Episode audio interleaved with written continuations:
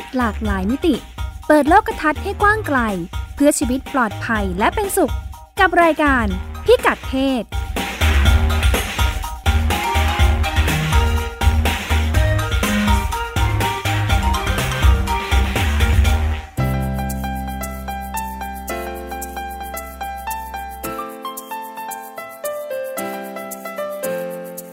พิกัดเพศวันนี้ติดตามเรื่องเพศหลากหลายมิติกับเราได้ที่นี่ สมัชชาครอบครัวระดับชาติประจำปีนี้ วาระสำคัญมีทั้งเรื่องการสร้างพื้นที่การเรียนรู้สำหรับครอบครัว และแนวทางที่จะทำให้ผู้หญิง มีคุณภาพชีวิตที่ดีอย่างรอบด้าน ช่วง เรื่องเพศ เรื่องลูก การเคลื่อนไหวทางการเมืองของเยาวชน ทำไมเด็กผู้หญิงและ LGBT เยอะกว่าเด็กผู้ชาย ไปฟังมุมมองและคำแนะนำจากหมอโอแพทย์หญิงจิราพรอรุณากูล จากคณะแพทยศาสตร์ โรงพยาบาลรามาธิบดี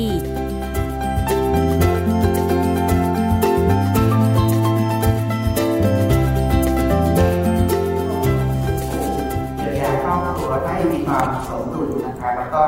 ส่งเสริมการสร้างความเข้มแข็งให้กับ สารครอบครัวอย่างต่อเนื่องนะคะ เพื่อให้ครอบครัวเนี่ยยังคงไว้ซึ่งบทบาทหน้าที่ต่อกัน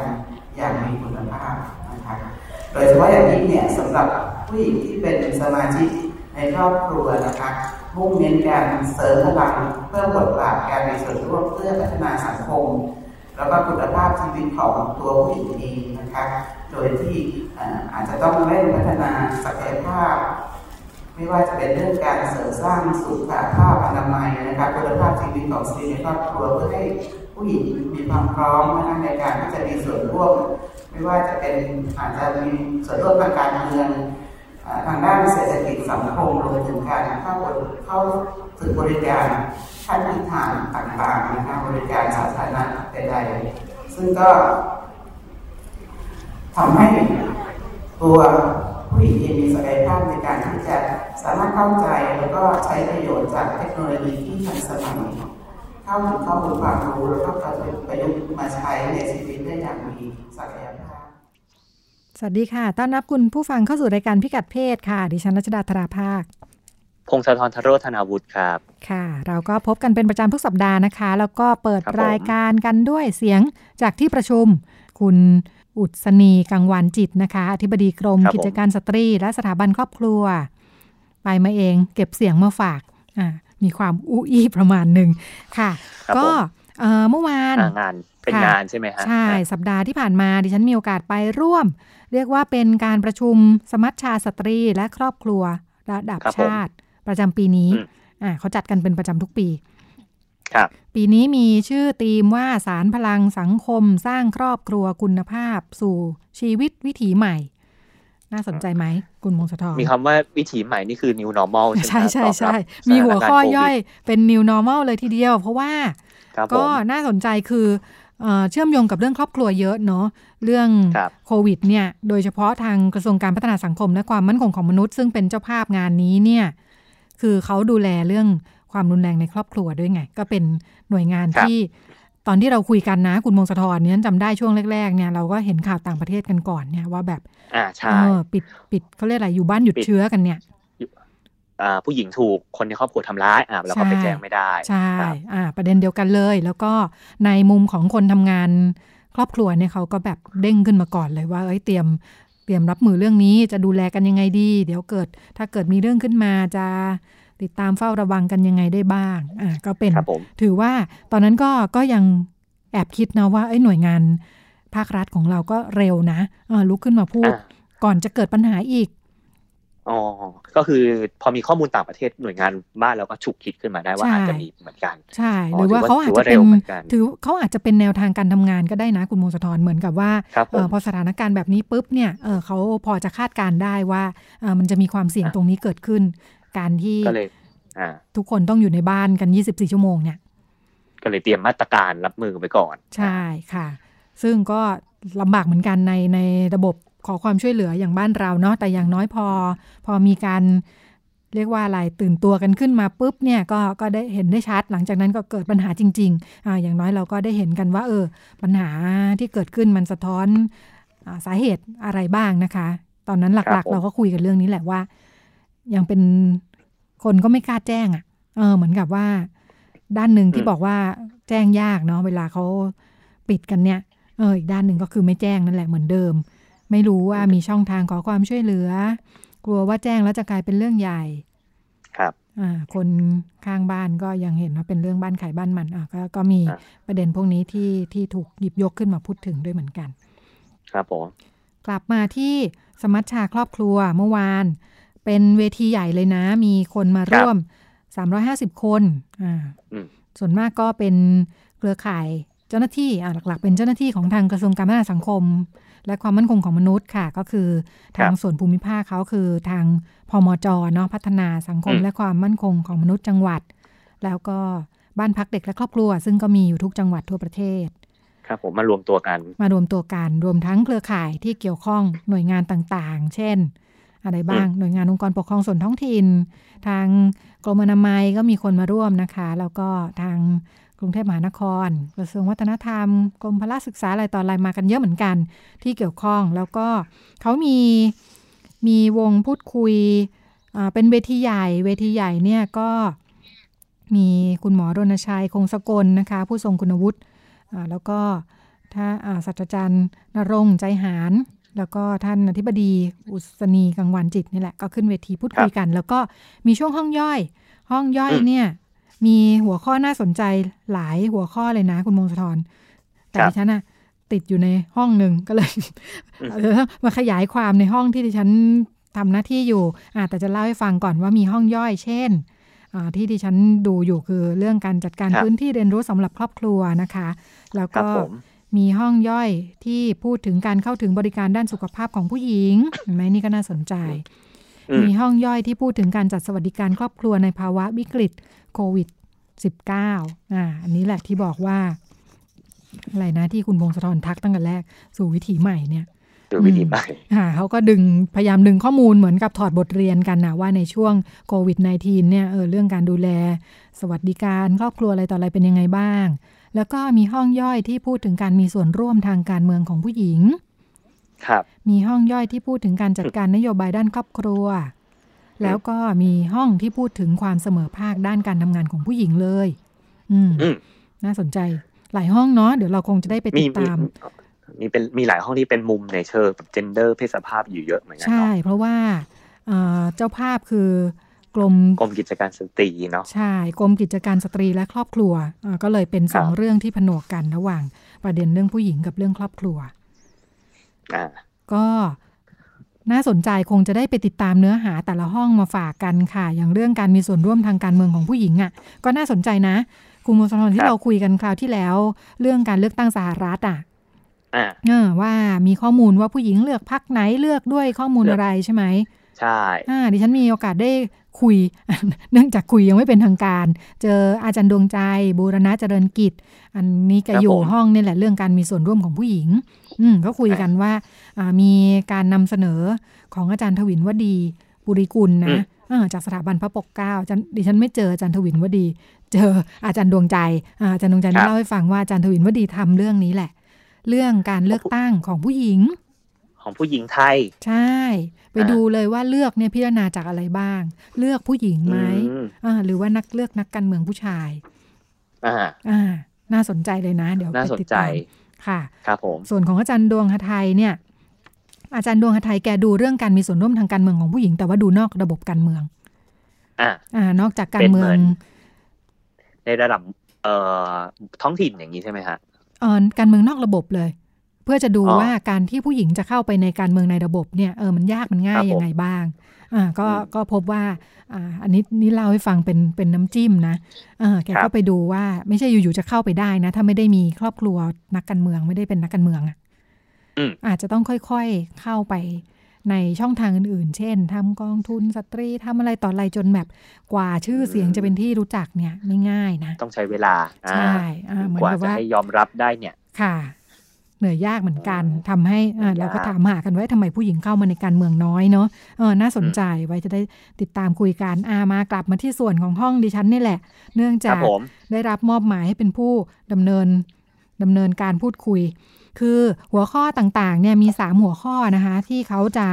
นำไปจัดทำเป็นข้อเสนอในสมัชชาครอบครัว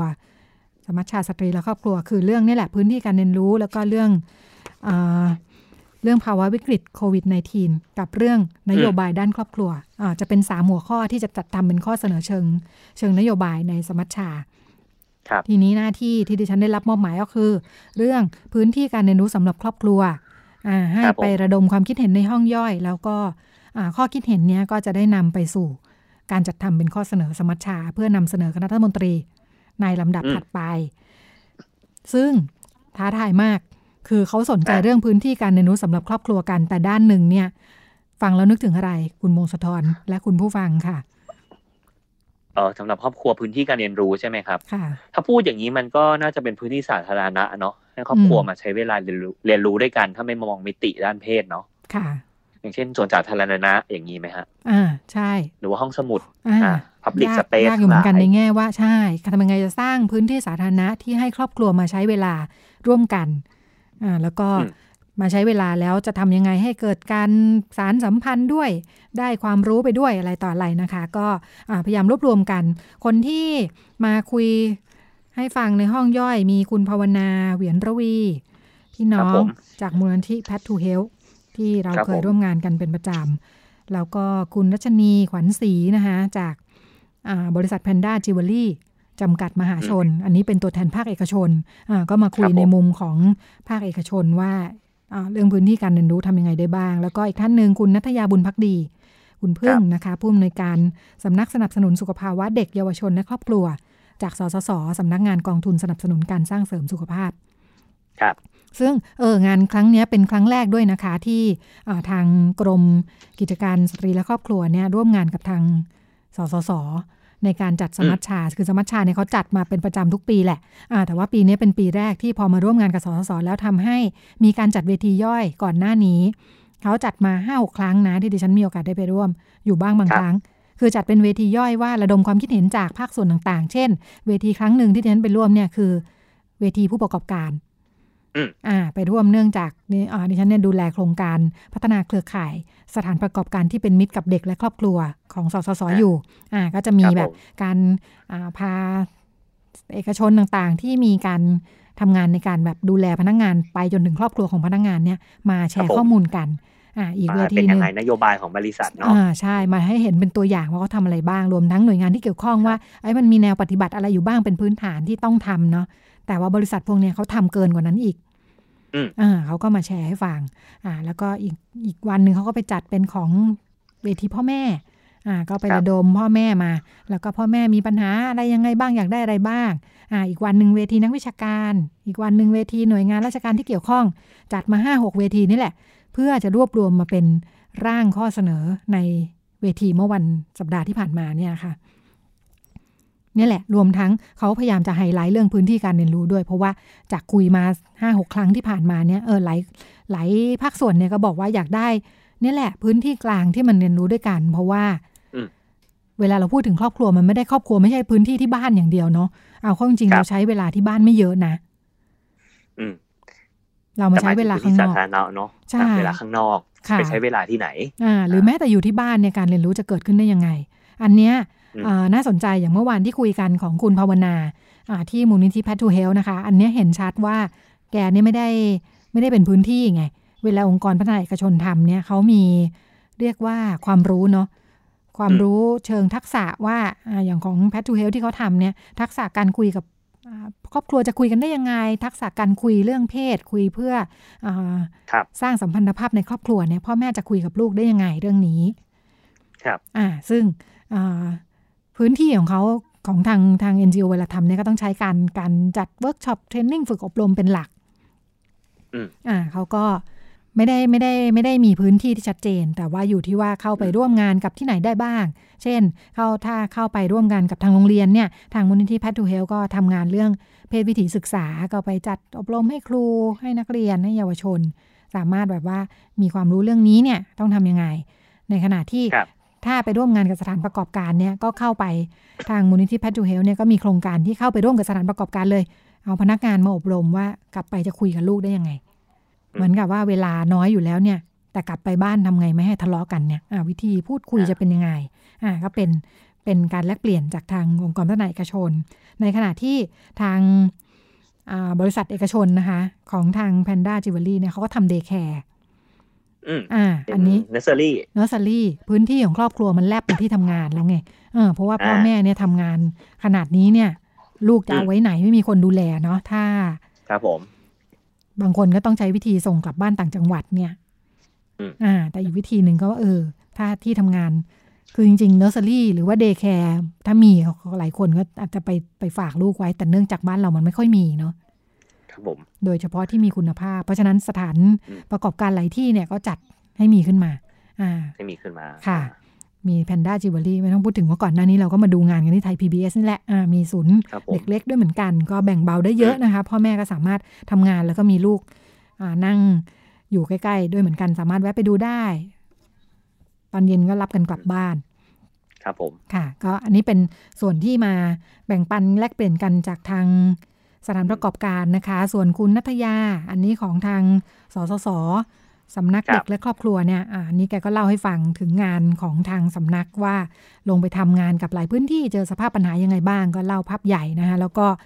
มีตัวอย่างมาให้ดูเต็มเลย คือคุณนัทยาแกก็พยายามจะชวนคุย เพื่อให้แบบนึกภาพให้ได้ว่าพื้นพื้นที่ที่เราพูดถึงเนี่ยถ้าจะนำไปสู่นโยบายแล้วจัดให้มันมีขึ้นได้ทั่วไปเนี่ยหน้าตามันเป็นยังไงได้บ้างนะคะ ก็ ลองรูปมาดูกันว่าในต่างประเทศเนี่ยเขามีจัดพื้นที่ที่ไหนยังไงกันบ้าง แล้วก็หลายที่ขยายไปถึงคอนเซปต์แบบเมือง เมืองที่เป็นมิตรกับครอบครัวเลยนะ คุณมรทรอย่างเช่นเมืองที่เอื้อต่อคนทุก วัยอย่างนี้ใช่ไหมครับใช่แทนที่ตอบสนองอ่าไม่ใช่ไปที่ไหนแบบโอ้ยต้องเดี๋ยวระวังลูกจะไปไว้ที่ไหน เดี๋ยวลูกตกท่ออ่าลูกจะมีคนแก่ผู้สูงอายุ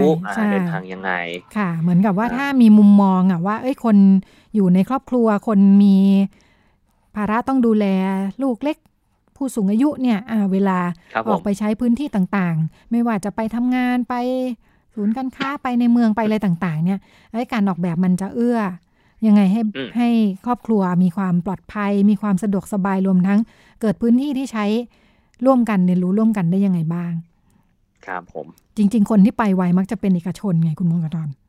อืมอ่า อย่างเวลาเราไปศูนย์การค้าเราจะเจอก่อน เป็นเหมือนห้องเดย์แคร์อย่างนี้ใช่ไหมให้พ่อแม่มาฝากลูกได้ สามารถมีที่เปลี่ยนพ่ออ้อมลูกได้มีที่ให้เด็กเล่น ครับ มีห้องลูกบอล อ่า ถ้าคุณแม่ไปทำผมอย่างเงี้ย คุณพ่อก็จะได้เอาลูกมาเล่นตรงนี้ได้ อืมหรือว่ามีมุมนิทานให้แบบมานั่งอ่านนิทานด้วยกันได้ ครับผมเป็นต้นเป็นห้องให้นมหรืออะไรอย่างนี้ใช่ไหมฮะ ค่ะ ก็ทำให้เกิดเนี่ยพยายามจะพัฒนาแนวคิดพวกเนี้ยค่ะทำให้นึกถึงเนาะอย่างของอ่าอ๋อแต่ว่าเดี๋ยวเล่าต่อ เล่าต่อในวงพูดคุย วงพูดคุยเนี่ยเนื่องจากเป็นเป็นส่วนราชการมาคุยกันนะในห้องประมาณ 30 คนเนี่ยเท่าที่ถามว่าเป็นใครกันมากส่วนมากก็เป็นเจ้าหน้าที่จากทางกระทรวงการพัฒนาสังคม มีเจ้าหน้าที่จากกรมอนามัยจากกทม คือทุกคนเป็นเป็นคนที่ทำงาน ในฐานะคนที่จะมีส่วนในการไปสร้างพื้นที่จัดพื้นที่ต่างๆ เพื่อให้เสริมคุณภาพ ให้กับครอบครัวเนี่ยนะคะ ก็แลกเปลี่ยนกันว่าแล้วใครจะทำอะไรยังไงดี คือโดยสมัชชาในแนวคิดคือ คุยเพื่อจะไปนำเสนอเลยว่าจะให้หน่วยงานไหนทำอะไรยังไงกันบ้าง ก็เป็นการคุยแบบว่า ครับผมค่ะ ว่าถ้าถ้าแจกหน้าที่ใช่ใช่เหมือนแจกหน้าที่อะแต่ว่าอยู่ๆไปแจกเพื่อนเพื่อนไม่ได้ไงเออกระทรวงพัฒนาสังคมจะทำเนี่ยก็ต้องเสนอไปที่คณะรัฐมนตรีก่อนอ่าเพื่อที่ถ้าเห็นชอบมีคำสั่งก็จะได้บอกว่า เออ อันนี้มหาไทยช่วยอันนี้หน่อย กระทรวงสาธารณสุขช่วยอันนั้นหน่อย แล้วก็มีมีอันหนึ่งนี่ฉันสนใจนะ ก็ระดมความคิดเห็นใช่ไหมหลายคนก็บอกว่าเอ้ยมันอยู่กับกระทรวงนั้นกระทรวงนี้คนนั้นงานเยอะคนนี้งานไม่ไหวแล้วอะไรอย่างนี้นะคะ แล้วก็มีคุณผู้ชายท่านหนึ่งมาจากทาง ถ้าจำไม่ผิดเป็นพมจจังหวัดทางภาคเหนือสักแห่งหนึ่งนี่แหละ เออ แกก็ลุกขึ้นมาบอกว่า เออ จริง ๆ แล้ว ทุกครั้งที่แกจัดกิจกรรมเสริมความเข้มแข็งครอบครัวเนี่ย ไม่ค่อยมีผู้ชายมาเลย อืมแปดสิบเปอร์เซ็นผู้หญิงมาตลอดเลย อืม แกก็เลย คุณแม่อุ้มลูกมา อ่า คุณแม่อุ้มลูกมา หรือว่าแกก็ไม่รู้ว่าทำไมคุณผู้ชายไม่มา แกก็บอกไม่รู้แกติดงาน หรือว่าผู้ชายเห็นว่าเรื่องครอบครัวมันไม่เกี่ยวก็ไม่รู้เนี่ย แกก็เลยเสนอแนวคิดว่าแกบอกว่าไอ้ผมเสนอว่ามันอาจจะต้องกึ่งบังคับนะ คือแบบรอสมัครใจเนี่ยมีแต่ผู้หญิง ครับแต่กึ่งบังคับของแกน่าสนใจคุณมงคลทรแกบอกว่าอย่างเวลาไปจดทะเบียนสมรสเนี่ย ครับผม มันควรจะมีอบรมก่อนไหมอบรมในเชิงกฎหมายใช่ไหมว่าได้สิทธิประโยชน์อะไรมั่งของคู่สมรส ใช่ รวมทั้งอย่างเช่น กฎหมายความรุนแรงคุ้มครองในครอบครัวเอ้ที่ฉันว่าน่าสนใจแกบอกเหมือนสอบใบขับขี่อะเออคิดเหมือนกันเลยครับเหมือนสอบใบขับขี่อ่าสอบใบขับขี่ยังต้องแบบรู้กฎจราจรเลย จะตั้งครอบครัว ไม่รู้กฎหมายที่เกี่ยวข้องได้ไง ครับผม ดีนะ เออ น่าสนใจควรจะรู้นะว่าคู่สมรสมีสิทธิ์อะไรใช่ใช่ใช่บอกว่าเออเงินเงินทองทองอะไรพวกนี้ด้วยใช่จริงๆมีหลายเรื่องต้องรู้แล้วก็นี่แหละเออปัญหาหนึ่งก็คือเราไม่เคยรู้เลย ว่ามันต้องทำอะไรยังไงบ้างเนาะอืมครับ ก็เป็นเป็นแนวคิดที่นำเสนอมาในที่ประชุมเราเราเออเดี๋ยวเราไว้ไปหาข้อมูล มีที่ไหนรวมถึงจะยาด้วยก็ต้องให้ความรู้เหมือนกันต้องรับยังไงมันจะดูไม่ค่อยเป็นมงคลไหม แต่อย่างน้อยก็คือวันไปจดทะเบียนบอกไปถึงตอนยาเลย ก็ดีเหมือนกันนะ จะได้รู้รู้รู้ทั้งเขาเรียกว่าอะไรรู้รู้ทั้งกระบวนการ เหมือนกับเวลาเข้างานใหม่เนาะคุณวงพรก็จะมีแบบปฐมนิเทศอย่างนี้ใช่ไหมฮะอันนี้ก็เหมือนกันปฐมนิเทศคู่สมรสในเชิงให้ข้อมูล ใช่ เพราะตอนนี้เราไม่มีนะอ่าจากประสบการณ์เนี่ย ไปก็ จดนิดเดียวก็เสร็จไปจ่ายค่าขยะต่อได้เนี่ยไม่มีความรู้อะไรเลย ครับผมในทะเบียนก็จะจดจดลงชื่อฝ่ายชายฝ่ายหญิงจบละอืมกำลังพยายามนึกทบทวนว่าแกพยายามทำอะไรมากกว่านั้นหรือเปล่า พยายามบอกอะไรอยู่นิดหน่อยเหมือนกันน่ะเออแต่ว่าไม่มีสมาธิเนื่องจากวันนั้นคือนานๆไปเขตทีไงไหนๆไปแล้วก็ไปจ่ายค่าขยะไปทำธุระอื่นให้เรียบร้อยเนี่ยก็เลย มันก็ไม่ได้เป็นจ่ายค่าน้ำค่าไฟเลยใช่ไหมเวลาจดทะเบียน จ่ายตังค์ด้วย เออ ก็ก็แอบดูอยู่เหมือนกันนะ มันจะมีค่าค่าหย่ามันจะแพงกว่าค่าจดทะเบียนนะคุณมงคลอ่าครับผม อันนี้ไม่ทราบเหมือนกัน เหมือนไม่สนับสนุนนะดูตารางตารางจากที่เขาติดไว้ที่ผนังเนี่ยอ่ามันไม่สนับสนุนการหย่ามันจะแพงกว่านิดนึงก็เลยนี่แหละเป็นการคุยกันว่าใครจะดูแลพื้นที่ องค์ความรู้ต่างๆ จะบริหารจัดการกันยังไงดี อันนึงก็คุยกันว่ามันไม่ได้ไม่มีนะ มันก็มีอยู่พื้นที่การเรียนรู้เนี่ย แต่คนไม่รู้ว่ามีที่ไหนบ้างอ่าใครจะเป็นเจ้าภาพเจ้ามือในการบริหารจัดการข้อมูล รวมทั้งอ่าในพื้นที่ใครจะเป็นการนำมีประเด็นเรื่องสื่อด้วยนะ มีประเด็นเรื่องสื่อมวลชนด้วย ด้วย สื่อไปส่วนร่วมได้สิ่งนี้ใช่ไหมฮะสื่อมวลชนเนี่ยคือตอนนี้ประเด็นที่คุยกันคือทำยังไง จะมีการนำเสนอเนื้อหาที่มันเป็นประโยชน์กับครอบครัวมากขึ้นหนึ่งไอเนื้อหาที่ เป็นไม่เป็นมิตรเป็นอันตรายครอบครัวเนี่ยใครจะกำกับดูแล ครับผมอ่าก็คุยกันไปถึงเรื่องนี้ด้วยเลย ครับว่าสื่อเขามีมีบทบาทได้ยังไงบ้างอย่างนี้ค่ะ ก็หน่วยงานที่เกี่ยวข้องที่ถูกพูดถึงกันนี่แหละกสทชกองทุน สื่อกองทุนพัฒนา สื่อสร้างสรรค์ สื่อปลอดภัยและสร้างสารรค์ก็เป็นเป็นอีกหน่วยงานที่ถูกหยิบยกมาพูดถึง รวมทั้งน่าจะมีหน่วยงานสนับสนุนการวิจัยกันเยอะๆ เกี่ยวกับองค์ความรู้ด้านครอบครัวพอไปฟังแล้วดิฉันก็เลยนึกถึงชวนคุณพงศธรหาข้อมูลมาฝากคุณผู้ฟังนะคะ เวลาพูดถึงพื้นที่การเรียนรู้ของครอบครัวเนี่ย มันมีไหมแบบว่าพื้นที่การเรียนรู้เรื่องเพศสำหรับครอบครัว เราพูดกันอยู่เสมอเลยว่าเรื่องเพศมันคุยยากคุยยาก มันต้องมีตัวช่วยไหมดิฉันคิดว่าพื้นที่แล้วก็เครื่องมือการเรียนรู้ต่าง ๆ พวกนี้มันเป็นตัวช่วยเนาะไม่งั้นพ่อแม่นั่งอยู่เอาจากอยู่ๆมันจะเรียนรู้ยังไงอะเออแต่ถ้าไปแล้วมีหนังสือนิทานมีมุมนิทานมีอะไรต่ออะไรเนี่ย เออ มันหนึ่งจะเกิดเนาะครับ มีไหมคะคุณโมในต่างประเทศ อืมมีครับแต่ว่าต้องแบ่งก่อน เวลาพูดถึงพื้นที่เรียนรู้ของต่างประเทศนะครับ เขาจะแบ่งเป็นสองอย่างคือหนึ่งเอ่อ สภาพแวดล้อมกับสองคือ เนื้อหา ค่ะวิคล้ายกันเลยของเราก็แบ่งเป็นพื้นที่กับองค์ความรู้แต่แต่ผมไปเสิร์ชหาข้อมูลเอ่อในเชิงสภาพแวดล้อมเขาก็เขามีถึงการพูดถึงเลยนะครับ ว่าพื้นที่ให้เด็กเรียนรู้เนี่ยต้องตกแต่งด้วยแสงสียังไงเขาละเอียดถึงในระดับนั้นสมมติ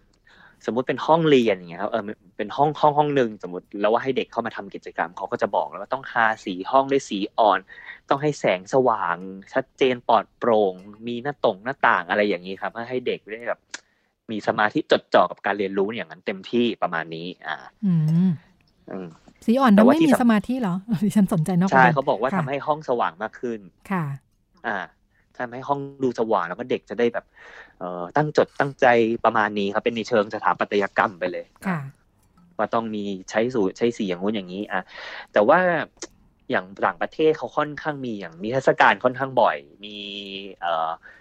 พิพิธภัณฑ์อย่างเงี้ยครับ บ่อย ซึ่งพอไปดูข้อมูลมา หลาย ๆ อันก็เป็นพิพิธภัณฑ์ที่พ่อแม่สามารถพาลูกไปได้ค่ะ อย่างเช่นพิพิธภัณฑ์เรื่องเพศอย่างเงี้ยครับพ่อแม่ก็จุงลูกเข้าไปเข้าไปดูว่าเนี่ยเออเขาคุยกันถึงเรื่องอะไรอ่าค่ะหรือว่าบางอันก็เป็นเหมือนพิพิธภัณฑ์ที่ครอบครัวไปกันทุกสุดสัปดาห์แหละครับ ถ้าเป็นพื้นที่ในเชิงสาธารณะแบบนั้นค่ะอ่า ที่น่าสนใจคือเนื้อหา อืมยังไงคะว่าเขาพูดถึงเนื้อหาเนี่ยว่า พอเป็นพื้นที่ที่ให้ครอบครัวมาเรียนรู้ด้วยกันเนี่ยเนื้อหาเราต้องทํำยังไงดีค่ะก็โดยส่วนใหญ่แล้วครับเขายังโฟกัสอยู่ที่ว่าพ่อแม่ควรจะคุยยังไง อ่าค่ะอย่างเมื่ออย่างเมื่อวานเราพูดถึงว่าเออลูกๆเป็น LGBT เนี่ยพ่อแม่ควรจะมีท่าทียังไงค่ะอันนี้ก็เหมือนกันข้อมูลส่วนใหญ่ยังคงอยู่ที่ว่าเออพ่อแม่จะต้องชวนลูกคุยยังไงดีในในในเรื่องเพศหรือว่าต้องเปิดพื้นที่คุยเรื่องเพศในครอบครัวยังไงดีค่ะอะคือก็จะยังโฟกัสอยู่ในนี้อยู่ประมาณนี้ครับ แต่ว่าก็มีคนพยายามทำอุปกรณ์เครื่องมือช่วยเหลือให้พ่อแม่ชวนคุยได้ง่ายขึ้นเหมือนกันนะ อืมค่ะอ่า อันนี้เป็นข้อมูลจากที่ประเทศเนเธอร์แลนด์ครับ เขาทำบอร์ดเกม เกมหนึ่งชื่อ Sex Talk อืมอ่าก็เป็นบอร์ดเกมธรรมดาเป็นในเชิงแบบออฟไลน์ครับ มีผู้ดำเนินการสนทนาอยู่หนึ่งท่าน แล้วที่เหลือก็เอาเด็กๆ มานั่งคุยกันประมาณนี้ อ่า ก็จะทอยลูกเต๋าแล้วก็ให้เด็กเดินไปหยิบการ์ดได้ก็ตอบคำถาม เกมค่อนข้างง่าย ก็จะแบบถามว่าใช่ไหมใช่หรือไม่ หรือบางทีถ้าเด็กไม่อยากตอบก็ยื่นการ์ดแบบ เขินอายอย่างนี้ก็ได้ บอกว่าคำถามนี้ขอไม่ตอบนะเออเพราะรู้สึกเขินอายอะไรอย่างนี้อ่าค่ะประมาณนี้ครับ แต่ว่าเขาก็บอกว่าก็ต้องมีผู้ดำเนินการสนทนาอยู่ตลอดเวลา เพราะว่าถ้าปล่อยให้เด็กเล่นกันเองเนี่ย มันจะแบบแซวกันล้อกันแล้วก็เด็กก็จะไม่กล้าคุย อืมอ่าเรื่องเพศก็ก็มันจะตกล่องเดิมเนาะคือหนึ่งเราไม่กล้าพูด ไม่กล้าพูดสองพอแล้วพูดก็ก็ทะเขาบลึ่องกอ่าพูดทะลึ่งแล้วเขาบอกว่าไอ้เกมบอร์ดเกมเนี่ยมีประโยชน์มากในกลุ่มเด็กๆที่เป็นเด็กพิการอ่า ค่ะเด็กๆที่นั่งนั่งรถเข็น เพราะว่าเป็นเรื่องที่ไม่เคยถูกเปิดพื้นที่คุยมาก่อน อ่า เขาไปมีงานวิจัยไปสำรวจมาว่ามันมันใช้ได้ดีสำหรับกลุ่มเด็กเด็กพิการ ดีจังเลย อืมใช่เด็กก็จะกล้าพูดกล้าคุยกล้าแสดงความเห็น บางคนมีประสบการณ์ทางเพศมาเราก็มาเล่าให้เพื่อนๆฟัง บางคนไม่เคยมีก็ได้ฟังเพื่อนเล่าประมาณนี้ครับค่ะเป็นการเปิดพื้นที่เหมือนกัน แต่ว่า อีกงานวิจัยหนึ่งครับ อันนี้น่าสนใจเขาบอกว่าพื้นที่เรื่องเพศเนี่ย ไม่จำเป็นต้องเป็นพื้นที่ออฟไลน์ หรือพื้นที่สาธารณะ ที่เราเห็นกันจะจะๆก็ได้นะ อืมยังไงคะ เป็นพื้นที่ออนไลน์ก็ได้ค่ะ คุยเรื่องเพศในครอบครัวในรูปแบบออนไลน์ อันนี้น่าจะตอบโจทย์มิวิถีใหม่ด้วยนะคุณรัชดาค่ะคือเป็นออนไลน์ไม่จำเป็นต้องไปสัมผัสกับคนอื่นอืมอยู่กันในครอบครัวเราเอง อ่าเป็นงาน ขข้อมูลครับงานวิจัยงานสำรวจของยูนิเซฟเขาก็ไปสำรวจมาเป็นงานวิจัยใหม่ล่าสุดเลยเนี่ยเพิ่งออกมาปีนี้เอง อ่า ไปสำรวจในกลุ่มเด็กๆแถว AEC ครับคุณรัชดา พบว่าก็คือแถวบ้านเรานี่แหละ พบว่าปัญหาคล้ายๆกันหมดเลยทั่วประเทศทั่วทั่วทั่วภูมิภาคคือหนึ่งเด็กเข้าไม่ถึงความรู้เพศศึกษา ในชนบทเด็กเอ่อไม่ได้เรียนเพศศึกษา มีปัญหาท้องวัยรุ่น มีปัญหาถูกบังคับแต่งงานถูกเอ่อ ถูกคู่รัก ถูกแฟนเนี่ย ใช้กำลังใช้ความรุนแรงใส่ หรือว่าบางทีถูกล่วงละเมิดทางเพศบางทีตั้งครรภ์ไม่ตั้งครรภ์ในวัยรุ่นก็ต้องไปทำแท้งเถื่อนขึ้นมา มีปัญหาคล้ายๆกันหมดอ่าเขาวิเคราะห์ว่าวิวัฒนธรรมในละแวกเนี่ยครับ ค่อนข้างปิดกันไม่ให้พูดคุยเรื่องเพศวิเคราะห์ในระดับตัวปัจเจกบุคคลหรือว่านักเรียนเนี่ยครับขาดแรงกระตุ้นให้ไปหาข้อมูล ครูไม่มีทัศนคติ ครูขาดทักษะ ให้ให้ข้อมูลเรื่องเพศค่ะครูไม่มีเวลาด้วยเขาวิเคราะห์ไปถึงระดับครูว่าครูมักจะงาน overloadอืมค่ะอืมครูไม่ค่อยมีเวลาไปสอนเด็กในเรื่องบางเรื่องที่เป็นเรื่องละเอียดอ่อน แล้วก็นั่งนั่งคุยทีละคนทีละคนอย่างเช่นเรื่องเพศที่เป็นอืมบางทีต้องคุยส่วนตัวค่ะเพราะว่าครูมีงานเอกสารเยอะมากเลยอืมเขานอกจากบ้านเราแถวแถว AEC เป็นเหมือนกันหมดครับ อ่า โรงเรียนไม่มีคอร์สเรียน ไม่มีนโยบายส่งสั่งตรงลงมาให้สอนอ่า ไม่มี training สอนครูว่าต้องสอนยังไงอ่าไม่มีระบบช่วยเหลืออ่าในบางประเทศก็มีความเชื่อในเรื่องในเชิงศาสนา ในเชิงเรื่องเพศความเชื่อในในท้องถิ่นว่าต้องไม่ไม่ควรจะพูดนำมาพูดคุยนะครับ มันก็เลยไม่เกิดพื้นที่การพูดคุยเรื่องเพศในครอบครัวตามมาอืมอะค่ะแต่ยูนิเซฟบอกว่า น่าสนใจว่าอัตราการเข้าถึงอินเทอร์เน็ตในภูมิภาคเนี่ยมันเพิ่มขึ้นสูงขึ้นเรื่อยๆ ทุกปีนะ อ่า ในแถบ AEC เด็กได้มือถือตั้งแต่อายุ 12เขาวัดเฉลี่ยนะครับ อายุ 12 ปุ๊บทุกคนมีมือถือเครื่องแรกมีสมาร์ทโฟนกันเรียบร้อยละแล้วก็เข้าถึงโซเชียลมีเดียเข้าถึงอินเทอร์เน็ตกันทุกคน น่าสนใจทีเดียวอ่าสิ่งที่เด็กค้นหามากที่สุดในอินเทอร์เน็ตหนึ่งในนั้นคือปัญหาเชิงสุขภาพครับคุณรัชดา โดยเฉพาะปัญหาสุขภาพเรื่องเพศมักจะเป็นปัญหาสุขภาพอันดับหนึ่งที่เด็ก ๆ มักจะหากัน อืม สุขภาพเรื่องเพศที่ว่าหมายถึงอะไรนะคุณพงศธรเขาหาเรื่องอะไรกันคะที่เป็นปัญหาเรื่องเพศของตัวเอง อืมอย่างเช่น เอ่อเอาไว้ว่าเพศมีคนขึ้นหรือเรื่องแบบพื้นฐานทั่วไปการเปลี่ยนแปลงร่างร่างกายอ่าหรือว่ายังส่วนใหญ่วัยส่วนใหญ่มักจะเป็นวัยรุ่นกลุ่มชายคออย่างเงี้ยครับ มันจะมีมันมักจะค้นหาค่อนข้างเยอะ เพราะว่าเข้าไม่ถึงบริการทางสุขภาพอย่างเงี้ยครับ ก็ เป็น LGBT เป็นวัยรุ่นไร้บ้าน เป็นวัยรุ่นไร้ได้นอก็จะค้นหาข้อมูลจากอินเทอร์เน็ตเป็นอันดับแรก ดีจังเลยอะใช่ แต่ว่าเอ่อการใช้เน็ตแล้วก็ทำให้ไม่ถูกสายตาผู้ใหญ่ตัดจีนสมมติเพราะว่าเราเพราะว่าเราแอบแอบใช้กับมือถือเราเองเนาะมันไม่เหมือนการเดินไปถามผู้ใหญ่ ซึ่งบางทีผู้ใหญ่ก็ไม่ตอบมันไม่มีการพื้นที่การพูดคุยแต่ด้านหนึ่งเขาก็เจอข้อมูลที่ถูกต้องไหมเนี่ยเขาเน็ตหากันเนี่ยใช่ อันนี้คือปัญหาที่เขาก็คุยคุยกันอยู่ว่าเราจะทำยังไงดีล่ะ เพราะว่าเอออันนี้เป็นประสบการณ์ตัวเองเหมือนกันเวลาหาข้อมูลเนี่ยครับเกี่ยวเขียนเรื่องเพศเขียนคอลัมน์เรื่องเพศหรือแม้กระทั่งหาข้อมูลจากรายการวิทยุเนี่ยแหละฮะ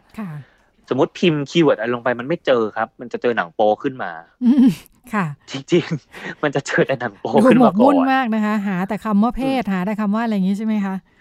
สมมุติต้องการหาข้อมูลว่า sex toy อย่างเงี้ยครับ มันจะไม่มันจะไม่เจอข้อมูลที่เป็นเจอแต่ข้อมูลความรู้เรื่อง sex toy จะจะเจอโฆษณาผลิตภัณฑ์ไปหมดเลยอย่างเงี้ยครับค่ะ อ่า คือก็แบบเหมือนต้องใช้คำที่จำกัดพอสมควรครับ เด็ก ๆ ก็เหมือนกัน ยิ่งเด็ก ๆ ที่ไม่ค่อยเสิร์ชเป็นเท่าไหร่เนี่ยอันดับแรกที่จะเจอคือหนังโป๊อ่าการวิจัยบอกมาเรียบร้อยแล้วก็แล้วก็ไม่รู้ว่าค่ะใช่ แล้วก็ คือเราไม่สามารถรู้ได้ว่าเด็ก ๆ จะเข้าถึงข้อมูลชุดไหนครับ สมมติเด็ก ๆ มีปัญหาเรื่องนี้ปุ๊บ มีเว็บขึ้นมาสิบเว็บ เราก็ไม่รู้ว่าเด็กจะคลิกเข้าเว็บไหน แล้วก็จะจะทำตามที่เว็บนั้นพูดหรือเปล่าอ่าเราก็ไม่รู้ บ้านเรานี่ก็ถ้าเป็นบ้านเราเด็ก ๆ ก็นิยมเข้าไปถามกันในพวกเว็บอะไรนะพันธงพันทิปอะไรตอนอะไรเป็นพันธงพันทิปหรือว่าเออจริง ๆ อย่างงานวิจัยนี้ครับเขาก็รวมมาเลยนะฮะรวมมาเลยว่า ในแต่ละประเทศเนี่ย มันมีเว็บอะไรบ้างที่เป็นพื้นที่พูดคุยเรื่องเพศ ให้กับเด็กๆอ่าหรือบางทีพ่อแม่ก็เข้ามามีส่วนร่วมด้วยได้ ในต่างในต่างประเทศในอเมริกามียูทูบเบอร์ทำเป็น vlog ครับตอบปัญหาเรื่องเพศอ่าบ้านเราอาจจะไม่ค่อยเห็นแต่บ้านต่างประเทศมีเยอะเป็นตอบปัญหา ที่หรือว่าอย่างที่เราเคยเล่าไปแล้วเป็น TikTok เนี่ยฮะคือก็แบบคุณหมอออกมาตอบปัญหาเรื่องเพศนี่ก็เป็นพื้นที่รูปแบบหนึ่งเหมือนกันนะเขาบอกค่ะโดยเฉพาะเด็ก ๆ ผู้หญิงนะครับ มักจะส่งคำถามเข้าไปกันเก่งเหลือเกินเขาบอกค่ะนี่บ้านเรามีคุณพงศธรนี่ฉันเอามาว่าจะรีวิวให้เนี่ยครับผม ของกรมอนามัยเขาเพิ่งเปิด LINE Official ใหม่เลยนะ เป็นไลน์เนาะอ๋ออ่า เป็นชื่อ Teen Club สามารถลองไปเปิดค้นจากในในข่าวได้นะคะ เพราะว่าเวลาเขาเพิ่งเปิดตัวกันไป แล้วก็เขาจะมี QR code ให้สแกนเนี่ย สแกนแล้วก็ดิฉันก็แอบแอบไปดูมานะ ก็น่าสนใจเหมือนกันคือเข้าไปก็จะมีมีข้อมูลต่างๆ ถึงหน้าตาจะยังดูเป็นราชการราชการนิดนึงนะ แต่ว่ามีหลายหมวด มีหมวดความรู้แล้วก็เป็นแชทบอทเหมือนกับว่ามีคำถามเนี่ยเราเขาจะมีเช่นไวทีนอยากรู้เนี่ย กดเข้าไปนะ กดเข้าไปปุ๊บ อ่าก็จะมีก็จะมีคำถามอัตโนมัติขึ้นมา ใช่ใช่ใช่มีคำถามอัตโนมัติ แล้วก็เขาน่าจะพัฒนาไปเป็นแชทบอทที่สามารถตอบคำถามได้ตอนนี้มีมีบันทึกรอบเดือน มีสถานบริการสุขภาพที่เกี่ยวข้องกับเรื่องเพศนะ มีวัยรุ่นอยากรู้ที่เป็นสื่อข้อมูลความรู้อย่างที่ว่า แล้วก็มีเช็คสิทธิ์รับบริการต่างๆ แล้วก็มีสายด่วนหนึ่งหกหกสามอันนี้ทางกรมอนามัยร่วมกับหนึ่งหกสามก็ถ้ามีคำถามอยากโทรเนี่ยโทรไปได้เลย แล้วก็มี คุยกับพี่ของขวัญอ่าอันเนี้ยสงสัยว่าคงจะอยากให้พัฒนาเป็น มันก็เป็นแชทบอทแหละเท่าที่เปิดดูเนี่ยพอได้อยู่นะคะเพียงแต่ว่ายังถามคำถามเองไม่ได้ อ่าเขายังเป็นให้เลือกอยู่ อ่า เช่นคำถามวัยว้าวุ่นเลือกเข้าไปก็จะเจอ สนใจเรื่องอะไร เรื่องเซ็กศึกษา เรื่องเซ็กศึกษาเปิดเข้าไปใส่ถุงยางยังไงอืมอ่า ก็เลือกได้ ตามนี้ค่ะแต่ก็จะขึ้นเมนูคำตอบมาให้ น่าสนใจเหมือนกัน ก็ทางกรมอนามัยเพิ่งเปิดตัวอันนี้แล้วก็บอกว่านี่แหละเป็นความร่วมมือกับทาง 1663 รวมทั้งสปสชนะคะที่มีสิทธิประโยชน์ต่างๆ เพื่อให้สามารถเช็คได้ เช่นเรื่องของการรับบริการคุมกำเนิดต่างๆนะคะ รวมทั้งนี่แหละ เรื่องการยุติการตั้งครรภ์อะไรต่ออะไรเช็คได้หมดครับ ด้านหนึ่งก็ถือว่าเป็นพื้นที่การเรียนรู้เรื่องเพศได้เหมือนกันนะ ถึงจะยังไม่ interactive สักเท่าไหร่ ใช่ถึงแม้จะ แต่จริงๆ ถือว่าพ่อแม่ก็เข้ามามีส่วนร่วมได้เหมือนกันนะครับ คุณรัชดาถ้าเข้ามาดูกันพ่อแม่ก็รู้ได้รู้เข้ามาหาข้อมูลได้ด้วยเหมือนกันนะอ่าอย่างน้อย ถ้าใช้เนาะถ้าใช้ให้เป็นประโยชน์ ถ้าใช้ให้เป็นค่ะ จริง ๆ แล้วถ้าประเด็นอยู่ตรงนี้แหละดิฉันว่าถ้าใช้ให้เป็นประโยชน์เนี่ย ทุกอย่างมาเป็นเครื่องมือได้หมด เห็นทีวีเห็นเรื่องราวอะไรก็สามารถชวนลูกคุยได้ ครับก็เป็นเรื่องราวที่นำมาฝากกันในวันนี้ค่ะ หมดเวลาแล้วคุณมงคลทรและคุณผู้ฟังอ๋อครับผมค่ะ เดี๋ยวเราไปกันต่อในช่วงเรื่องเพศเรื่องลูกกับคุณหมอโอค่ะ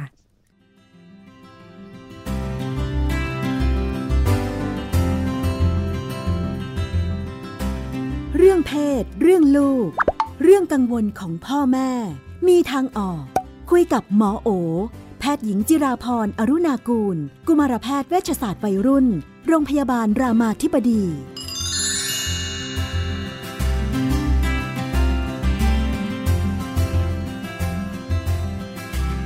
ในช่วงเรื่องเพศเรื่องลูกเราก็อยู่กับคุณหมอโอนะคะ สวัสดีค่ะ สวัสดีค่ะ ช่วงนี้การเมืองแรงเนาะเรื่องเพศอยากจะเกี่ยวข้องมันเหมือนกันไหมนี่เอาเอาที่บ้านก่อนอ่า เบเน่นี่ต้องคุยกันยังไง เด็กๆเขาออกมาทำอะไรกันเยอะแยะเลยเขาถามเขาถามลูกถามไหมถามถามเบเน่วัยเพราะว่าหกขวบเขาก็เห็นข่าวอะไรอย่างเงี้ยบางทีก็มีทีวีมีอะไรอย่างเงี้ยเราก็เราก็ตอบตรงๆว่า พอดีพวกพี่เขาอยากให้มีการเปลี่ยนแปลง เกี่ยวกับเรื่องของอำนาจในโรงเรียน เกี่ยวกับเรื่องของอยากให้เปลี่ยนแปลงรัฐบาลอะไรเงี้ยเราก็ชวนเขาคุย ว่าแล้วเขาคิดว่าตอนนี้มันมีปัญหาอะไรบ้าง แต่มันเห็นเลยพี่นุ่นว่าเขาก็อยู่ในโลกที่แบบเขาก็ไม่ได้เห็นเนี่ยคือคือเขาก็อยู่ในโลกของเด็กที่เอาจริงก็คือไม่ได้ลำบากเนาะมันบางอย่างเราก็ต้องชี้ชวนให้เขาดูว่าเออมันมีพี่ที่เขาเป็นลูกของพ่อแม่ที่บางทีก็มีความลำบาก มีเรื่องเศรษฐกิจ ยิ่งมีปัญหาโควิด ยิ่งอะไรเงี้ยเราก็เล่าให้เขาฟังเหมือนกัน ก็เขาก็รับรู้นะ อืมเขาก็เขาก็ ดูเข้าใจว่าอ๋อมันเกิดอะไรแบบนี้ขึ้นอะไรเงี้ยแล้วเราก็เราก็ชวนเขาคุยว่าแล้วหนูคิดว่ามันเป็นยังไงทำได้ไหมอะไรอย่างเงี้ยบางอย่างเราก็ชวนเขาคุยตั้งคำถามอย่างมันมีเรื่องม็อบนักเรียนที่ไปหน้ากระทรวงเนี่ยเพราะจริงมันมีทั้งเรื่องใหญ่เรื่องการเมืองเรื่องเศรษฐกิจแล้วก็เรื่องระเบียบ ใช่จริงๆอะเด็กที่ออกมาเนี่ยเขาก็มีหลาย แง่มุมนะบางบางคนก็ออกไปด้วยเรื่องของอำนาจในโรงเรียน บางคนก็ออกไปด้วยเรื่องของการเมืองอะไรคือพี่พี่พี่พี่ไล่รัฐบาลน้องๆโรงเรียนไล่รัฐมนตรีเออก็ก็เหมือนกับประเด็นบางบางบางประเด็นเราก็ชวนเขาคุย เช่น เราเห็นเด็กคุยประเด็นเรื่องชุดนักเรียน เราก็ลองถามเขาชุดนักเรียนไหมชุดนักเรียนชุดนักเรียน แต่ว่าเขาจะมีวันหนึ่งของอาทิตย์ที่ไม่ต้องใส่ชุดนักเรียน เราก็ชวนเขาคุยอะไรเงี้ยอย่างอย่างมันก็จะมีประเด็นที่พี่เขาถามว่าทำไมการใส่ชุดนักเรียนมันดียังไง แล้วรัฐมนตรีก็ตอบว่ามันทำให้รู้ว่าใครเป็นนักเรียน แล้วก็จะได้ช่วยเหลือแล้วก็ปลอดภัยเขาตอบว่าประมาณว่ามันมีเหตุผลทางด้านความปลอดภัย ว่าแบบพอเห็นว่าเป็นเด็กนักเรียนทุกคนก็จะได้ช่วยเหลือก่อนอย่างเงี้ยเราก็เราก็ชวนลูกเขาลูกคุยว่าลูกคิดว่านักชุดนักเรียนดียังไง มันดียังไงมันไม่ดียังไงอย่างเงี้ยเขาก็ตอบได้นะ ด้วยความเป็นเด็กเจ็ดขวบ เราก็ชวนเขาคุยว่าเออแล้วมันจริงไหมที่ชุดนักเรียนจะช่วยทำให้เราปลอดภัยเลยเขาก็ตอบแบบเด็กๆอะ่ะเขาก็ตอบว่าจริง ๆ ผู้ใหญ่ก็ต้องช่วยเด็กทุกคนไม่ใช่หรอ ไม่ว่าจะใส่ชุดนักเรียนหรือไม่ใส่ชุดนักเรียนเออมันก็เป็นความคิดแบบเด็ก ๆ เนาะแต่เราก็เออเออเออมันก็จริงนะมันก็ไม่ได้เกี่ยวกับชุดนักเรียนเท่าไหร่อะไรเงี้ยเราก็ชวนเขาคุยเพื่อให้เขาแบบ ให้เขาให้เขาฝึกคิดหลัก ๆ คือฝึกคิดพี่นุ่นแล้วเขาจะคิดยังไงมันก็เป็นเรื่องที่เขาก็เขาก็จะเติบโตของเขาไป จะว่าเป็นวิกฤต บางบ้านบอกว่าเป็นวิกฤตจะมองให้เป็นโอกาสก็อาจจะใช่ โอ้โห ต้องบอกว่าจริง ๆ เนี่ยหมอเนี่ยมองว่าเป็นโอกาส เพราะว่าในยุคข้างหน้าเนี่ยเราจะมีความแตกต่างกันในด้านความคิดแบบเนี้ยอีกมหาศาล โดยเฉพาะกับ generation พ่อแม่กับ generation เด็กยุคใหม่ Gen Alpha Gen Z เนี่ย เขาจะคิดอะไรคนละแบบอะ เขาจะมีอาชีพที่อยากเป็นคนละอย่าง พ่อแม่อยากให้เป็นหมอเป็นวิศวะ เป็นตำรวจเป็นทหารเขาอยากจะเป็นยูทูบเบอร์เขาอยากจะเป็น game caster เขาอยากจะเป็นเชฟทำอาหาร อยากเป็นเจ้าของธุรกิจเลยคือมันจะแนวคิดคนละแบบ การเรียนพ่อแม่อยากจะให้จบปริญญาแม่อยากไปถ่ายรูปรับปริญญาเขาอาจจะอยากเรียนออนไลน์ที่ได้ certificate ได้ความรู้ในแบบที่เขาอยากได้ ซึ่งมันมันเป็นคนละแนวคิด เขาอาจจะอยากมีแฟนเป็นเพศอะไรก็ได้อ่าเป็นคนข้ามเพศที่นิสัยน่ารักแล้วเขาชอบพ่อแม่ก็จะแบบแต่เขาไม่ใช่ผู้หญิงนะลูก เราจะมีลูกได้ยังไงอะไรเงี้ยมันโหมันแนวคิดมันคนละแบบเลยมันฟังดูยากมากสำหรับทั้งคู่ ใช่ใช่ใช่เป็นเรื่องยากมากสำหรับทั้งคู่เพราะฉะนั้นตรงนี้แหละจะเป็นแบบฝึกหัดในการฝึกจูนกัน การรับฟังกัน เพราะว่าเราเติบโตมากับการให้คุณค่ากับเรื่องคนละเรื่อง การเชื่อในศรัทธากับสิ่งคนละอย่าง แนวคิดลากฐานก็คนละแบบ มุมมองต่อสิ่งต่างๆ ก็ไม่เหมือนกัน ความรู้ที่เติบโตมา ก็คนละเรื่อง เพราะฉะนั้นเนี่ยมันก็เป็นเรื่องที่เราต้องแบบรับฟังกันน่ะว่าเอออีกฝ่ายหนึ่งคิดยังไง อีกฝ่ายหนึ่งต้องการอะไรเนาะแล้วก็หาจุดตรงกลางที่มันแบบ มันอาจจะมันอาจจะไม่กลางเนาะเพราะจริงก็ชีวิตของเขาอะมันอาจจะไม่ได้กลางมาทางทางเราที่แบบพอดีกับเขา แต่ว่า เออมันจุดที่เราก็ยังแบบพอที่จะแบบ เอออยู่แบบสบายใจ ลูกก็โอเค ระดับหนึ่งที่มีชีวิตของตัวเองเนี่ย อันนี้เป็นเป็นทักษะที่แบบต้องฝึกจากเรื่องนี้แหละโอ้ถ้ามันดูแบบว่า ล้มล้างหลักการเลี้ยงลูกของเราเลยนะโอ้ยังไงอ้าวพ่อแม่พี่นี่เชื่อเลยนะ ว่าพ่อแม่จำนวนมากรู้สึกว่า เราจะต้องอบรมสั่งสอนลูกให้แบบว่าเข้าใจคุณค่าความดีงามทุกสิ่งที่แบบว่าเกิดขึ้น ก็ต้องมาตีความคำว่าความดีงามคือยังไงค่ะ ความดีงามรุ่นเราคือการไม่ตั้งคำถาม ไม่สงสัยผู้ใหญ่บอกยังไงคืออย่างนั้นเด็กดีคือเด็กที่เชื่อฟังพ่อแม่คือเด็กที่เชื่อฟังผู้ใหญ่ เด็กยุคนี้เขาก็โตมากับข้อมูลหลากหลายที่แบบทำให้เขาตั้งคำถาม ว่าสิ่งที่เขาเจอมันใช่ความดีงามหรือเปล่า แล้วก็เขาก็มีคำถามหลายอย่างที่เขาตั้งคำถามกับความดีงามของผู้ใหญ่ ว่าเอ๊ะจริงไหมที่เราไม่ควรตั้งคำถาม กับสิ่งที่ไม่ถูกต้อง ถึงแม้จะเป็นคนที่มีอำนาจทำอะไรเงี้ย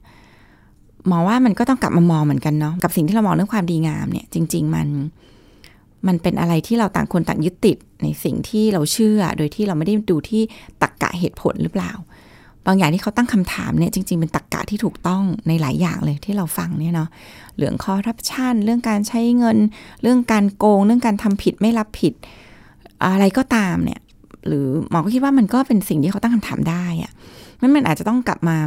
มามองว่าเอ้ไอการที่เรายึดมั่นถือมั่นกับคำว่าความดีงาม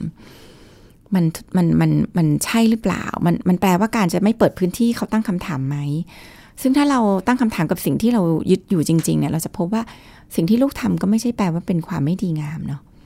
มันก็เป็นความดีงามในรูปแบบหนึ่งอะเด็กที่ต้ากล้าตั้งคำถามกับความไม่ถูกต้องจริงๆคือความดีงามนะ แล้วมันก็อาจจะเป็นความดีงามที่มันมองเห็นได้ในอีกรูปแบบทำยังไงที่ไอความการตั้งคำถามของเขาเนี่ย มันจะไม่ละเมิดสิทธิคนอื่น ไม่ละเมิดความศรัทธาคนอื่น ไม่ละเมิดความเชื่อคนอื่น หรืออยู่กับ คนอื่นที่อยู่ในสังคมที่มีความเชื่อที่แตกต่างกันได้เนี่ยมาว่าอันเนี้ยก็จะเป็นความดีงานรูปแบบหนึ่ง เพราะว่ามันทำให้เราอยู่ในสังคมแบบแบบคิดไม่เหมือนกัน แต่เราก็ยังอยู่ร่วมกันได้ เพราะว่าอันนั้นน่ะมันคงเป็นหมายถึงประชาธิปไตยแบบที่เด็ก ๆ มองนั่นแหละ เพราะว่ามันน่ากลัวมากจริง ๆ ที่มันจะทุกคนมันจะมองเหมือนกันศรัทธาในสิ่งเดียวกัน เชื่อในแบบเดียวกันนี่โอ้โหประเทศน่ากลัวมากเลยเอาจริงๆงั้นมันก็คงต้องมีแบบนี้แหละแล้วก็จริง ๆ ก็ดีด้วย เป็นห่วงว่าเด็กๆจะก้าวร้าวใช่ไหมผู้ปกครองก็จะแบบว่าเอ้เดี๋ยวลูกจะแสดงออกก้าวร้าวจะไม่เคารพในด้านหนึ่งก็จะไม่เคารพในคนอื่นด้วยเหมือนกันนะ ความคิดความเชื่อของคนอื่น ก็ต้องมาตีความคำว่าก้าวร้าวถ้าคำว่าก้าวร้าวคือการใช้คำพูดที่ละเมิด ใช้อารมณ์ ใช้ความรุนแรงละเมิดคนอื่นอันนี้ต้องบอกเลยว่านี่คือความก้าวร้าว ซึ่งเราเห็นเลยว่ามันมี มันมีการใช้คำพูดที่ไม่ดีมันอะไรเงี้ยแต่ว่าถ้าความก้าวร้าวคือการตั้งคำถาม คือการไม่เคารพนบนอบแบบสมยอม หรือเชื่อฟัง อันนี้มันอาจจะต้องมองใหม่ว่ามันจะไม่ใช่ความก้าวร้าวนะมันอาจจะเป็นความกล้าหาญในรูปแบบหนึ่งหรือเปล่า ที่เขากล้ามาตั้งคำถามกับคนที่ถึงแม้ว่าเขาจะรู้ว่ามันมีอำนาจกับตัวเขา ตัดสินเป็นตายกับตัวเขาได้ แต่เขากล้าจะตั้งคำถามเนี่ย บางทีมันอาจจะเป็นความกล้าหาญที่มันอาจจะไม่ใช่ความก้าวร้าวมันจริง ๆ ก็ต้องสอนลูกให้เรากล้าหาญที่จะตั้งคำถามที่จะตรวจสอบ ที่จะพิทักษ์สิทธิของตัวเองไม่ถูกละเมิด ยังไงที่จะไม่ก้าวร้าว และละเมิดสิทธิคนอื่น หมอคิดว่าอันนี้เป็นเป็นจุดที่ที่เราเราสอนลูกได้เนาะแล้วจริงมันดีด้วยที่เขาจะมีสิ่งเหล่านี้ติดตัวไป ที่เขาจะมีคนที่มีความกล้าหาญยึดโยงกับความถูกต้อง ตั้งคำถามกับบางอย่างที่เขาไม่รู้ว่ามันทำทำไม หรือมันมีเพื่ออะไร แล้วแล้วทำยังไงที่เขาจะอยู่กับ กับการที่เขายังไม่ได้คำตอบ หรือหลายครั้งคำตอบที่ได้ไม่เป็นที่น่าพอใจหรือ เอ๊ะมันก็มีบางคนที่ก็ไม่ได้เชื่ออย่างเขาแต่เขาจะอยู่ยังไงกับสังคมแบบนี้เนี่ย อันนี้เป็นสกิลที่จะอยู่ที่ถ้าลูกได้ไปเนี่ยมันจะดีกับลูกมากๆเรื่องอายุสำคัญไหมคะเกิดเบเน่บอกว่าโอ้ยอยากจะไป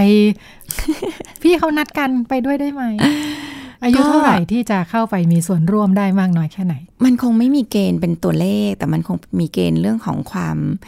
เราเรียกว่าเป็นวุฒิภาวะหรือ maturity เนาะก็คือความดูแลตัวเองได้ การที่จะสามารถรับผิดชอบการตัดสินใจของตัวเองได้อันนี้หมอว่าสำคัญ รับผิดชอบได้ไหมที่ไปแล้วถ้าเกิดอะไรขึ้น ความรุนแรงจะเอาตัวรอดได้ไหม รับผิดชอบได้ไหมถ้าเกิดถูกจับเราเราเราตกลงแล้วคุยเรื่องนี้กับลูกยังไง ซึ่งมันก็มีทางบ้านที่อาจจะแบบสนับสนุนให้ลูกแสดงออกในสิ่งที่ สิทธิเสียงของลูกซึ่งจริง ๆ เนี่ย เอาจริงตามกฎหมายก็ไม่ใช่เรื่องผิดนะคะ เพราะว่าการรวมตัวกันเพื่อชุมนุมเรียกร้องจริงตามกฎหมายก็เป็นสิทธิที่ทำได้เนาะทำยังไงที่จะไม่ผิดกฎหมายที่เกิดขึ้นในหลังๆเนี่ยไม่รู้พอรับกอพอรบอะไรเต็มไปหมดเนี่ย เราก็ต้องฝึกให้ลูกศึกษาว่าเอ๊ะตรงนี้มันผิดไหมมันไปแล้วอันตรายหรือเปล่า ถ้าโดนตั้งข้อหาโดนจับ จะเกิดอะไรขึ้นเราจะทำยังไง ทางออกคืออะไร อันนี้เป็นสิ่งที่ต้องชวนเขาคุยก่อน แล้วก็ถ้าเขามี maturity พอ หรือมีวุฒิภาวะพอแล้วเขาจะตัดสินใจ โดยการมองรอบด้านแล้วว่า เขาจะทำยังไงกับปัญหาที่เกิดขึ้น เขาจะเลือกยังไง อันนี้ก็เป็นสิ่งที่หมอคิดว่าก็น่าจะให้พื้นที่ลูกที่จะลองผิดลองถูกกับสิ่งที่ตัวเองเลือก เราเองก็อะไรที่ให้ไม่ได้ก็คุยกับลูกถึงข้อจำกัดของเราเพราะแต่ละบ้านมีข้อจำกัด เช่นมีข้อจำกัดว่าแม่ไปรับส่งไม่ได้นะ ตรงนั้นแม่อยู่ต่างจังหวัดอะความปลอดภัยนี่ต้องเป็นอะไรที่ต้องคิด ประกันตัวไม่ได้นะบ้านเราไม่มีเงิน อันเนี้ยก็เป็นอันที่ต้องคุยกับลูกอะแล้วถ้าสุดท้ายลูกก็ยังดื้อที่จะไปเขายังไม่ฟังเนี่ยก็ต้องก็ต้องปล่อยให้เขาเรียนรู้กับทางเลือก ที่เราก็มีข้อจำกัดในแบบนี้ นอกจากเรื่องทางกายภาพแล้วก็ข้อกฎหมายต่างๆเนะอีกอันหนึ่งที่ไม่แน่ใจว่าเวลาในการไปชุมนุมเนี่ยเราก็จะเห็นมีการทำข่าวมีนักข่าวเข้าไปสัมภาษณ์อะไรตอนอะไรเนี่ยมันมีผลดีผลเสียยังไงบ้าง เวลาเราไม่แน่ใจเวลาเห็นเด็กเล็ก เด็กมัธยมถูกจ่อไม้สัมภาษณ์แล้วก็ภาพเผยแพร่สาธารณะนะก็จริงๆเนี่ยก็เด็กก็คงไม่ต่างกับผู้ใหญ่เหมือนกัน จริงๆก็เป็นสิทธิที่เราแบบเราเราเลือกได้ว่าเราอยากจะแค่มาชุมนุมอะ เราไม่ได้อยากที่จะต้องออกสื่อ อันนี้เป็นสิ่งที่ที่เราสามารถพิทักษ์สิทธิ์ของเราได้ เช่น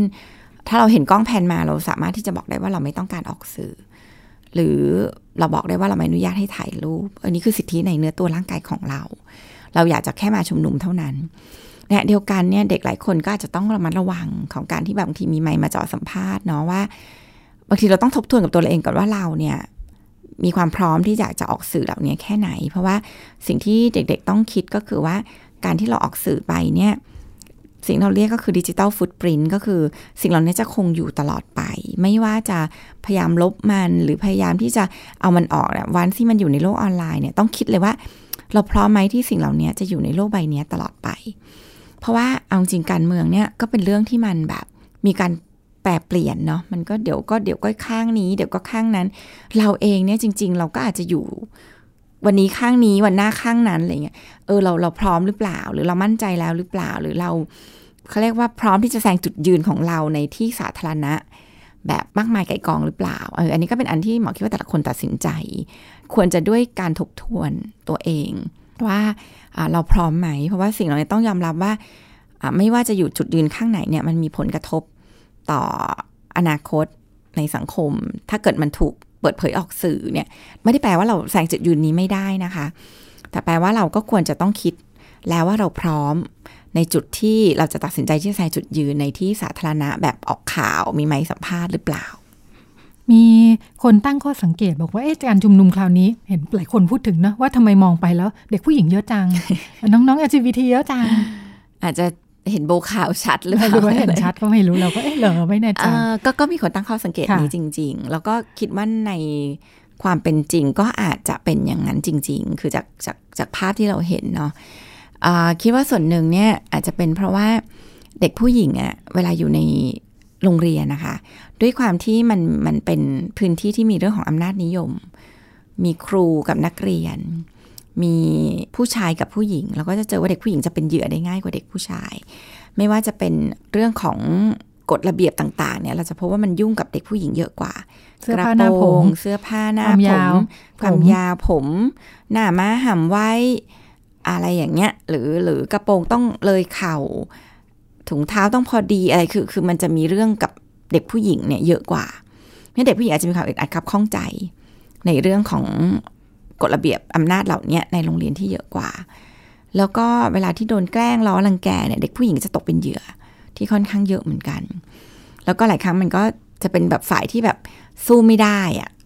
เด็กผู้ชายแกล้งก็จะสู้ไม่ค่อยได้อะไรเงี้ย มันก็อาจจะทำให้มีความอึดอัดกับข้องใจในในเรื่องของอำนาจเรื่องของอะไรในโรงเรียนเยอะกว่า แล้วก็อีกอีกคำอธิบายหนึ่งจะเป็นว่าะเด็กผู้หญิงก็ใช้โซเชียลเยอะกว่าด้วยมันบางทีการสื่อสารเหล่านี้มันผ่านโซเชียลมีเดียเยอะ การนัดการรวมตัวการมีอารมณ์ร่วม เด็กผู้หญิงอากาศจะมีเยอะกว่า ก็เลยทำให้เออเราเห็นม็อบที่เด็กผู้หญิงดูค่อนข้างเยอะเรามีข้อมูลว่าเด็กผู้หญิงใช้โซเชียล เด็กผู้ชายเขาเล่นเกมเขาอาจจะเล่นเกมใช่อาจจะไม่ค่อยโซเชียลเด็กโดยรูปแบบการใช้ชีวิตโดยความสนใจ ก็เป็นเรื่องราวที่นำมาฝากกันแล้วก็ คงจะเตรียมตัวเนาะเพราะดูเหมือนเขาจะมีนัดหมายกันในเรื่องนี้สิบเก้ามั้งค่ะ ครอบครัวก็อาจจะได้ชวนคุยด้านหนึ่งก็เป็นโอกาสอย่างที่คุณหมอโอว่า ว่ายังไงยอมรับความเป็นจริงนะมันเจอแน่สถานการณ์แบบที่มีความคิดเห็นที่แตกต่างมากมายในหลายเรื่องด้วยนะคะะจะตั้งรับกันยังไง ความแตกต่างก็จะมาตั้งอยู่ในบ้านเราเนี่ยแหละ ลูกเราไม่เหมือนเราทำยังไงกันดี ก็เป็นช่วงที่นำมาฝากกันในเรื่องเพศเรื่องลูกนะคะ กับคุณหมอโอ วันนี้หมดเวลาแล้วค่ะ ดิฉันกับคุณหมอโอลาคุณผู้ฟังไปก่อน สวัสดีค่ะค่ะ ติดตามรายการได้ที่ www.thaipbspodcast.com แอปพลิเคชัน Thai PBS Podcast หรือฟังผ่านแอปพลิเคชัน Podcast ของ iOS Google Podcast Android Podbean SoundCloud และ Spotify ติดตามความเคลื่อนไหวของรายการและแสดงความคิดเห็น โดยกดถูกใจที่ facebook.com/thaipbspodcast